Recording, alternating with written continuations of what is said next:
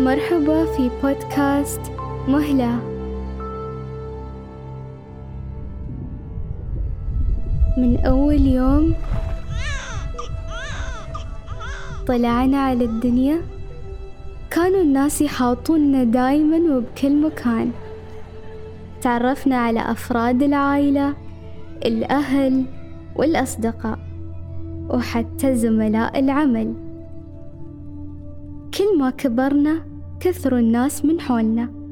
وجودنا على أرض الدنيا خلانا لابد أن نتعرف على من فيها. كونا علاقات كثر بس الأهم هل نحن بعلاقة تستحق البقاء والمجازفة؟ خلوني أعطيكم مثال. الخيط إذا انقطع ورجعنا نربطه ورجع ينقطع مرة ثانية. ورجعنا نربطه. راح يصير كتلة عقد. وبعض العلاقات تكون بهالطريقة. علاقة سامة ومعقدة. فشو هي العلاقة السامة؟ هي العلاقة المؤذية. بحيث أنه يقوم أحد الأطراف باستغلال الطرف الثاني والضغط عليه واستنزاف طاقته بالكامل من دون مقابل. ربنا ولا تحملنا ما لا طاقة لنا به. لما نوصل للحد اللي يفوق طاقتنا لازم نعطي نفسنا الفرصة وناخذ القرار الصح ونبتعد. أولا راح نتكلم عن الشخص اللي يحبك فعليا. اللي يخليك مطمن وضميرك مرتاح من كل التساؤلات. هني تعرف إنك في علاقة سليمة. لما الشخص يتغاضى عن زلاتك عشان يحافظ عليك لأنه باختصار يحبك. لما مستحيل يتردد بأنه يعتذر لك لو غلط بحقك. يحترمك ويحترم علاقاتك مع الناس وما يتدخل بينكم لأنه يثق بحبك له.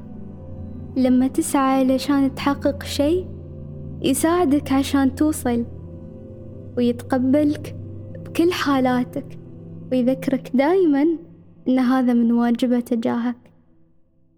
إذ يقول لصاحبه لا تحزن إن الله معنا. وهذا أكبر دليل أن الصاحب لازم يلازم صاحبه في الحزن. بيحببك بنفسك وبيخليك تحب الحياة. ولكن بالمقابل في العلاقة السامة واللي راح ترميك في متاهة من التساؤلات اللانهائية. كيف وليش ووين ومتى؟ ضايع تنتظر بفارغ الصبر تفسير شافي لها. متشتت حيران. وشبه ندمان على إنك ضيعت وقتك مع شخص ما يستاهل.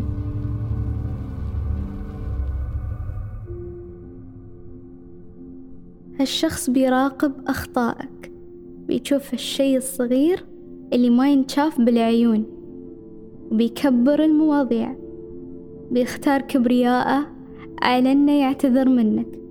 وهالأشخاص بارعين في إلقاء اللوم عليك ويطلعون نفسهم الضحية ومستحيل يعترفون بأغلاطهم بيحاول يقنعك إنه عالمك الوحيد ويحاول يبعد الكل عنك.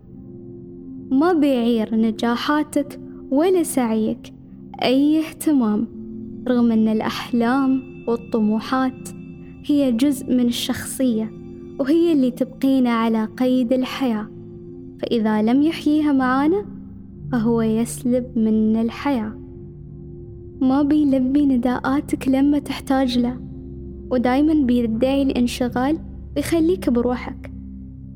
بيخليك تكره نفسك وتراقب أفكارك بتكون في حيرة وشك ومغارة لا مخارج لها.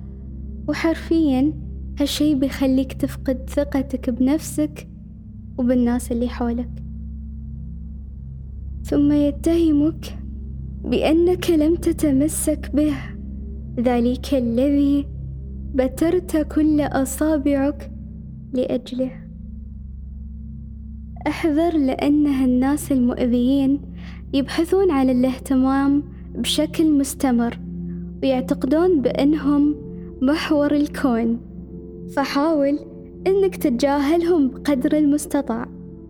هالأشخاص ترى وجوههم ملائكية وكلامهم معسول. عندهم خبرة خداعة تخليك تتعاطف معاهم من غير ما تحس.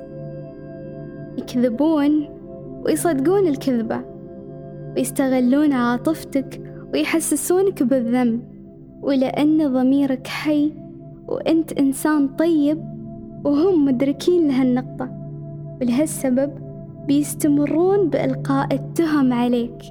لما توجه لهم سؤال وتوقعهم في الفخ راح يتهربون ويغيرون الموضوع وصياغ الحديث لين تنسى الموضوع الأساسي. بعين باردة سيتركونك تنزف دما ويرمون عليك تهمة الانتحار.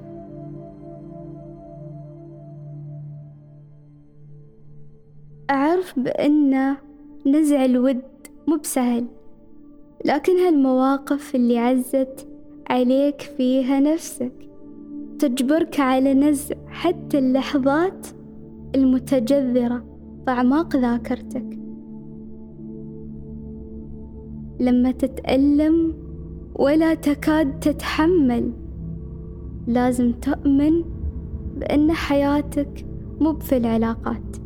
وإنما هي حيث تجد نفسك. ولازم تتقبل فكرة أن ولا شيء بهالدنيا يدوم. كل شيء هالك إلا وجهه. فادع الله بأن لا يعلق قلبك بغيره.